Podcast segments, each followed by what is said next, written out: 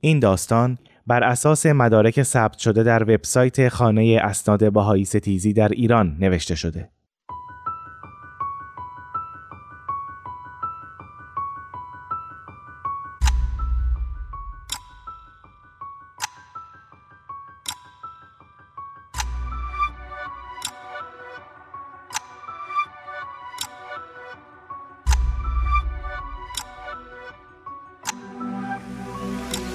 سودای ستیز. خباز جانباز. روایت های کتاب سودای ستیز مجموعی است از نوشته های افراد ناشناست ولی یکی از این روایت ها رونوشتی است از یک نوار کاست. در روایت خباز جانباز دو نفر خبرنگار داستانی را گفته و ضبط کردند و برای گردآورنده یا گردآورندگان این کتاب فرستادهاند.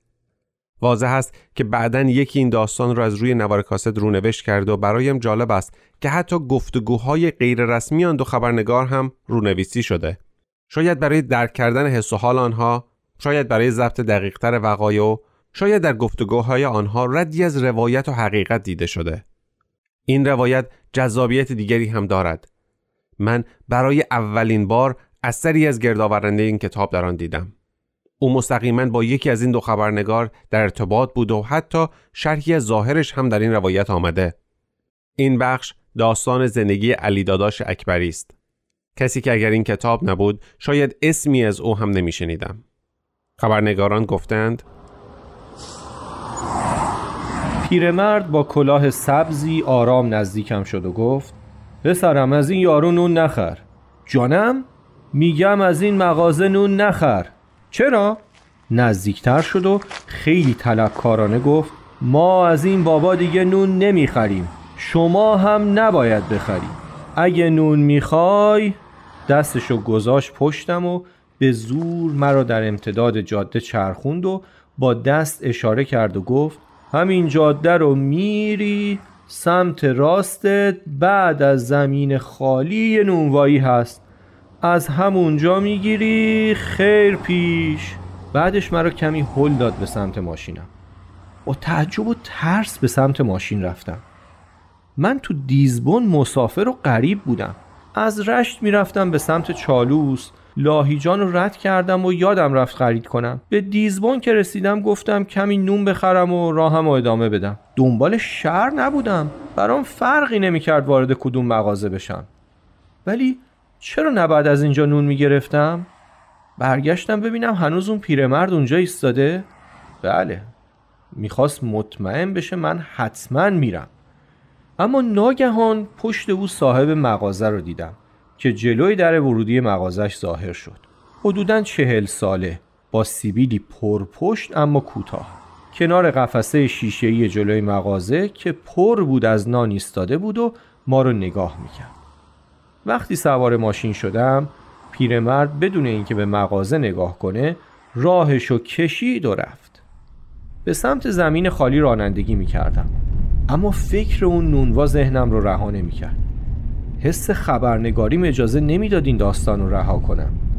با اینکه از عواقبش می ترسیدم دور زدم و برگشتم. ماشین رو روبروی نونوایی روی زمین خاکی نم گرفته پارک کردم. به سرعت پیاده شدم و خودم رو داخل نونوایی انداختم. شاتر گوشه ای نشسته بود. با دیدن من به سرعت ایستاد و اندکی با کنجکاوی نگاهم کرد. گفتم نون می‌خواستم. گفت چند تا؟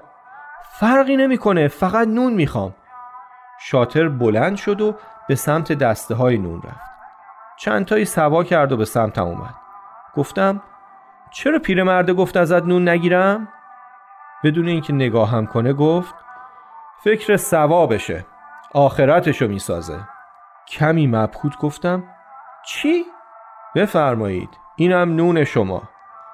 پول رو پرداخت کردم و بیرون اومدم.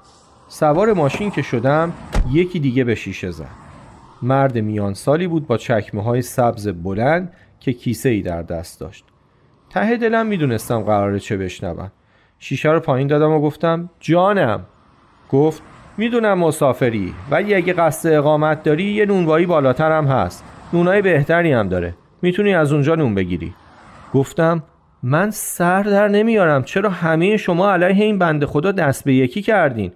اولش مرد کمی جا خورد. انگار انتظار نداشت قبل از اون با کس دیگه هم صحبت کرده باشم. نیشخندی زد و گفت خودش خودشو نابود کرده. بعد نگاهی به داخل مغازه انداخت و دید که شاتر داره هر دوی ما رو میپاد. با خشم و نفرتی نگاهش رو به نگاه شاتر دوخت و گفت حرف من نیست حرف علماست. کسی که از دین برمیگرده بدتر از اون. کسی که باهایی میشه خونش حلاله. نون نخریدن که دیگه چیزی نیست. بعد با همان نفرت به شاتر و مغازش خیره شد. آب دهانی بر زمین انداخت و رفت. اصلا نفهمیدم چه اتفاقی افتاد. نگاهم را از مرد به مغازه بازگرداندم. شاتر رو دیدم که به جای دور به جای دور خیره شده بود لابد و در آن افق مغموم به این فکر می‌کرد که تو چرا بدون من شروع کردی؟ دیر کردی برادر. گفتم اقلا بخش خودم رو ضبط کنم تا جنابالی تشریف بیارین. در عرف ما ایرانی ها یک رب دیر کردن واجب شرعی است. بل واجب عقلی. اصلا اگه زودتر برسی حرام است. حتی حرامی که لذاتهی و بذاتهی حرام است. این حرفا چیه می‌زنی؟ خدا وکیلی اینا رو از کجا یاد گرفتی؟ پیش پاد داشتم با یکی از این آخوندا درباره واجب و حرام مصاحبه می‌کردم. این روزا گویا مردم نیاز دارن در مورد واجب و حرام بودن همه چیشون بیشتر بدونن. این روزا مردم نیاز دارن بدونن چی داره به سر خودشون و مملکتشون میاد. چیه؟ باز دور برداشتی؟ دفعه قبل بازخواستت کردن کافی نبود؟ بشین سر جات کارتو بکن دیگه. مردم لابد می‌دونن قراره چی بشه که اینجوری انتخاب کردن. شاید. خب کجا بودی؟ چیا گفتی؟ چه کردی؟ من چی بگم؟ من تا اونجایشو گفتم که از علی داداش اکبری نون خریدم. آخر اسم درستش چی بود؟ یه جاهایی فقط گفتن اکبری. یه جاهایی هم گفتن محمد اکبری. بعضیا میگن علی داداش محمد اکبری. بعضیا میگن علی داداش محمد اکبری. من اصلا نمی‌دونم این اسم محمد از کجا تو اسمش اومده. اسم درستش علی داداش اکبریه. حالا بیا توافق کنیم ما بگیم اکبری یا علی داداش. اینجوری بهتره. باشه. خب الان طبق صحبت هامون نوبت منه. یعنی اون چیزی رو که من دیدم باید تعریف کنم. آره. بعد از دیزبون تا تهش. ولی چند سالی از این قضیه گذشته ها شاید باید به این اشاره بکنیم که تو حوالی سال 54 55 تو دیزبون دیدیش. اما چیزایی که من دیدم مربوط میشه به سال 59 آره اینو به اون کسی که اینا رو می‌خواد میگم. فکرشو بکن. اگه توی اون سال دلت هوای چالوس نمی‌کرد الان ما اینجا نبودیم. آره شایدم چند سال دیگه بشینیم بگیم فکرشو بکن. اگه اون روز وقایع با هم ضبط نکرده بودیم شاید کسی از این حادثه خبردار نمی‌شد. دم پیرمرده گرما که این داستان ازت خواست. اونم شاید مثل ما فکر می‌کنه. تاریخی طور. خب بریم سراغ ضبط. یادداشتای منم هست اگه بخوای. باشه باشه. بذار ببینم. خب اینجا بود. راستی گفتی پیرمرده کی بود که بهت گفت این داستان رو ضبط کنی؟ والا نمیشناختمش. اسمش هم نمی‌دونم. به به. عجب خبرنگاری. چقدر کنجکاو. چقدر دقیق. یه پیرمرد خوشتیپ بود. قد بلندی داشت و چونه کشیده ای وقتی می‌خواستم بیام داخل دفتر روزنامه خیلی آروم اومد پیش من. ازم خواست چند دقیقه صحبت کنیم. به گوشش رسیده بود که من رفتم لاهیجان و دیزبون و درباره علی داداش تحقیق کردم. خواست روایتمون رو براش بنویسیم. اسمشو گذاشته بود خباز جانباز. خب نگفت کی بود چی بود برای چی اینا رو می‌خواست؟ نه فقط گفت اینا تاریخ ناگفته این مملکته. بهتر حفظ بشه. سراحت لحجه عجیبی داشت. فقط از من خواست این روایت رو براش ضبط کنم و اگر شد بنویسم و بفرستم. همین. همین. همین. بهش گفتم این داستان نیمه تمامه.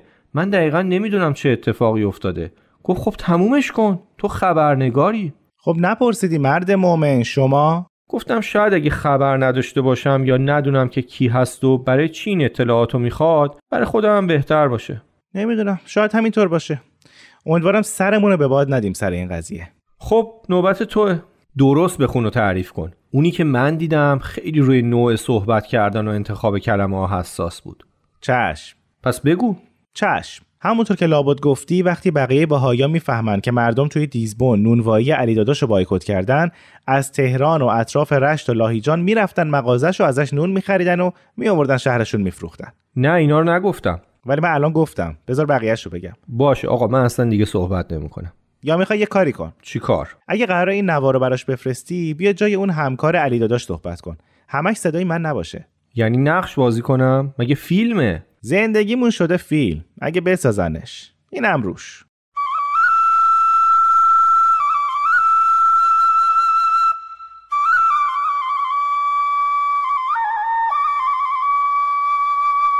فشارها بر علی داداش خیلی زیاد شد. دیگه موندن تو دیزبون و لاهیجان شرط عقل نبود. علی داداش هم مثل خیلی دیگه از باهایا در سراسر ایران و به ویژه بعد از وقوع انقلاب اسلامی تصمیم گرفت به شهری دیگه مهاجرت کنه.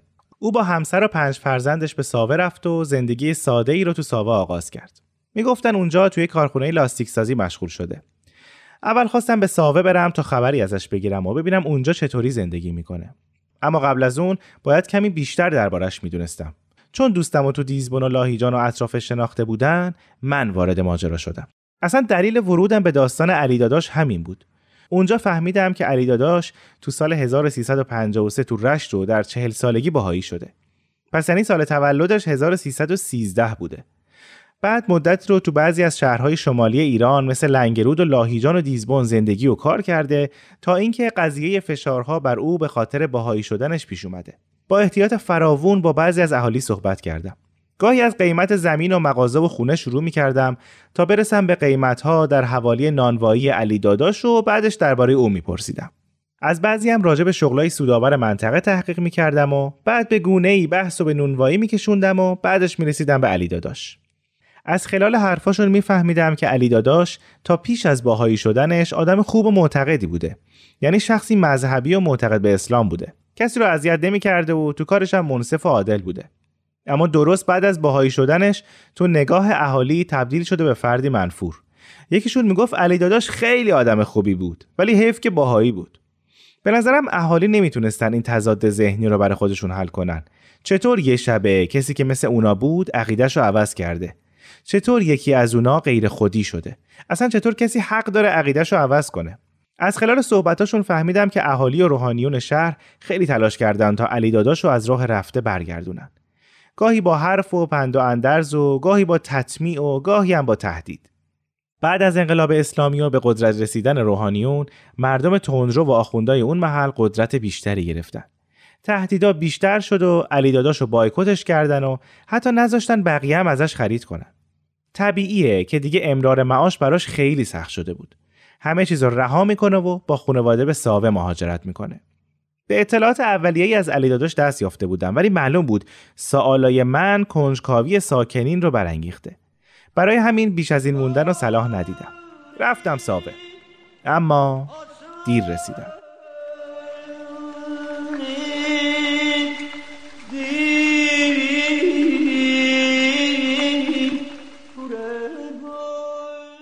رفته بودم اطراف محل کارش. یکی دو روزی که اون طرفا بودم از هر کی میپرسیدم می‌گفت چنین کسی رو نمی‌شناسه. اصلا شک کرده بودم که تو همین کارخونه کار می‌کرده. روز سوم عصر زمان تعطیلی یکی از شیفتا رفتم جلوی در. همه در حال خروج بودن. اتفاقی از این و اون از علی داداش میپرسیدم. یکی تا نام علی داداش شنید چشاش گشاد شد و مسیرش رو کش کرد و رفت. دنبالش رفتم و گفتم چی شد؟ آقا کجا میری؟ من فقط می‌خوام باهاش صحبت کنم. سرعتش رو بیشتر کرد. در برابر اصرارهای من بدون اینکه به ایسته فقط گفت بردنش تهران خانواده بردنش. یعنی چی بردنش؟ چرا؟ ایستاد و کمی وراندازم کرد. گفت تو کی هستی؟ گفتم من فقط خبرنگارم. تازه از لاهیجان اومدم. به من گفتن علی داداش اینجا و توی این کارخونه کار می‌کنه. اومدم پیداش کنم. با شک به من نگاه می‌کرد. چند قدم به سمت من اومد و گفت بیخبری؟ یا خودتو زدی به بیخبری؟ به خدا نمی‌دونم در مورد چی حرف می‌زنی. از چی بیخبرم؟ اینقدر این طرف اون طرف اسمشو بلند بلند نبر. واسه خودت بد میشه. و بعد به سرعت دور شد. دویدم و خودم بهش رسوندم. بازوشو گرفتم و چرخوندمش و گفتم چرا درست جواب آدم رو نمیدی؟ چشم قرهی به من و دستم که روی بازوش بود رفت و گفت علی داداشو کشتن. تو هم برو رد کارت. اینو گفت و رفت. علی داداشو کشتن؟ کی کشته؟ کجا کشتن؟ چی شده؟ تا به خودم اومدم رفته بود. نمی‌دونستم باید از کجا خبری پیدا کنم. با خودم گفتم برگردم تهران اما نمی‌شد. داستان ناتمام مونده بود. برگردم چی بگم؟ اون شب توی مهمون سرا گذروندم و فرداش تو شهر گشتی زدم. حوالی عصر اون روز رفتم جلوی کارخونه.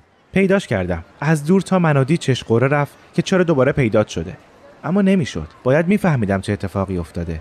اومد جلو و گفت مرد حسابی ولکن نیستی نه؟ من این همه راه نیومدم که بیخبر برم. فردا نه. پس فردا ساعت هفت بیا به این آدرس. دیگه اینجا پیدات نشا سر منم به باد میدی. کاغذی در آورد و روش آدرسی نوشت و منتظر موندم تا دو روز دیگه. روز موعود به اونجا رفتم. زودتر از من اومده بود و پشت میزی نشسته بود و قلیونی چاق می‌کرد. استکان چاییش تموم شده بود. معلوم بود خیلی وقت اینجاست. تا رسیدم دستی تکون داد و اشاره کرد به نشستن. اگر سه ساعتی اونجا بودم دو ساعتش صرف این شد که مطمئنش کنم من از کمیته یا سپاه نیستم. از این بخش میگذرم و مستقیم میرم سر اصل مطلب. پرسیدم چی سر علی داداش اومد؟ من درست نمیشناسمش. دروغ می‌گفت. علی داداش اینجا با خونوادش زندگی آروم و خوبی داشت. صبح می اومد کارخونه و اسران برمیگشت. گاهی اوقات هم آخر هفته ها یا کرج می‌رفتن یا شمال.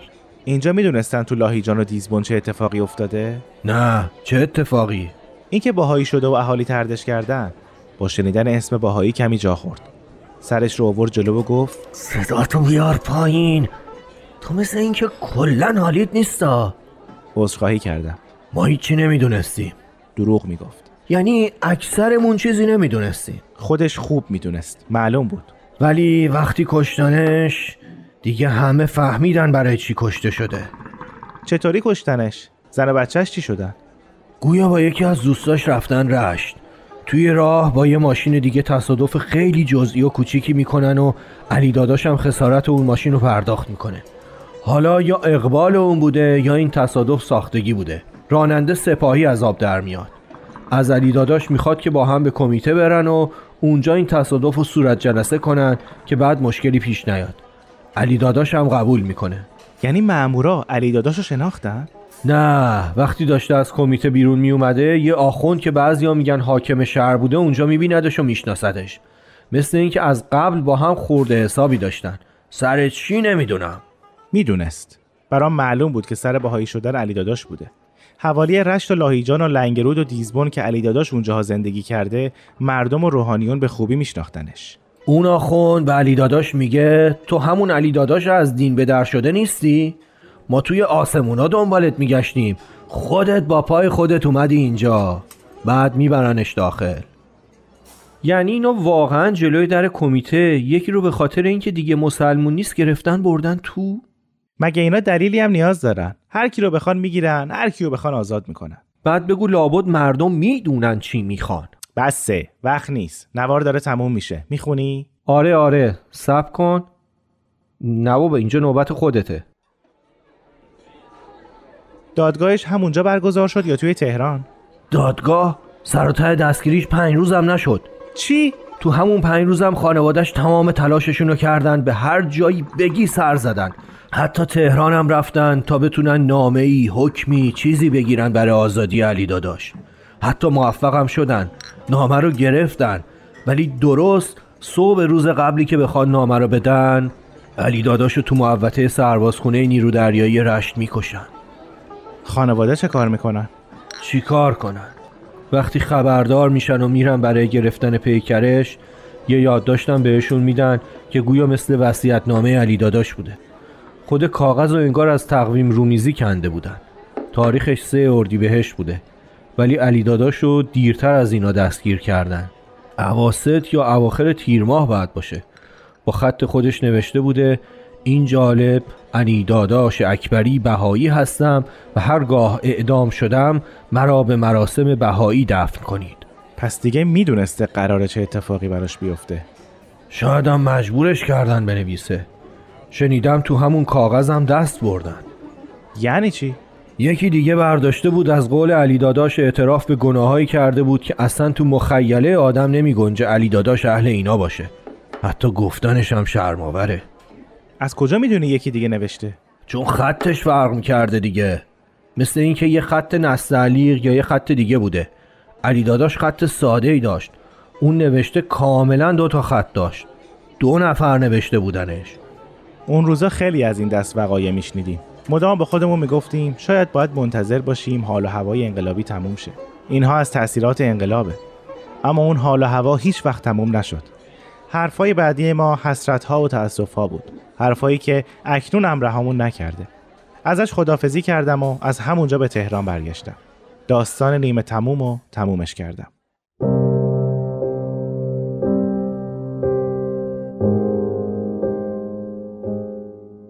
شمایی که نمی‌دونم کی هستی و برای چی به این نوار گوش میدی. اصلا برای چی از من خواستی که این به قول خود تاریخ ناگفته مملکت رو برات بنویسم؟ خواستم بگم که دیگه این داستانم نیمه کاره نیست. یعنی دیگه داستانمون نیمه کاره نیست. در تمام مدت ضبط این روایت به این فکر می کردم که اصلا شاید این روایت آینه ای باشه که باید خودم و آینده خودمون رو توش ببینیم.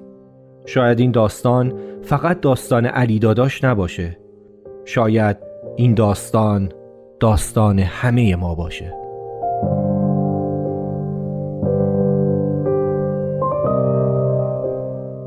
این فقط واقعی بود از چند سال پایانی زندگی یک نفر که به زعم اطرافیانش از راه به در شده بود. خدا می‌داند چقدر دیگر از این وقایع رخ داده و ما بیخبریم. وقتی این بخش را خواندم، پرسشی مدام در ذهنم تکرار می‌شد. اگر این وقایع برای دیگران هم رخ داده باشد، چرا ما روایت آنها را نشنیدیم؟ چرا نگفتند و اگر هم گفتند چرا گوش ندادیم؟ آیا جز این است که گفتن و روایت کردنش درد مشترکی را فریاد می‌زند؟ هرچه بیشتر می‌خوانم و هرچه بیشتر می‌بینم بهتر درک می‌کنم که همه من مثل همیم ولی دردمان را به تنهایی بر دوش می‌کشیم آیا جز این است؟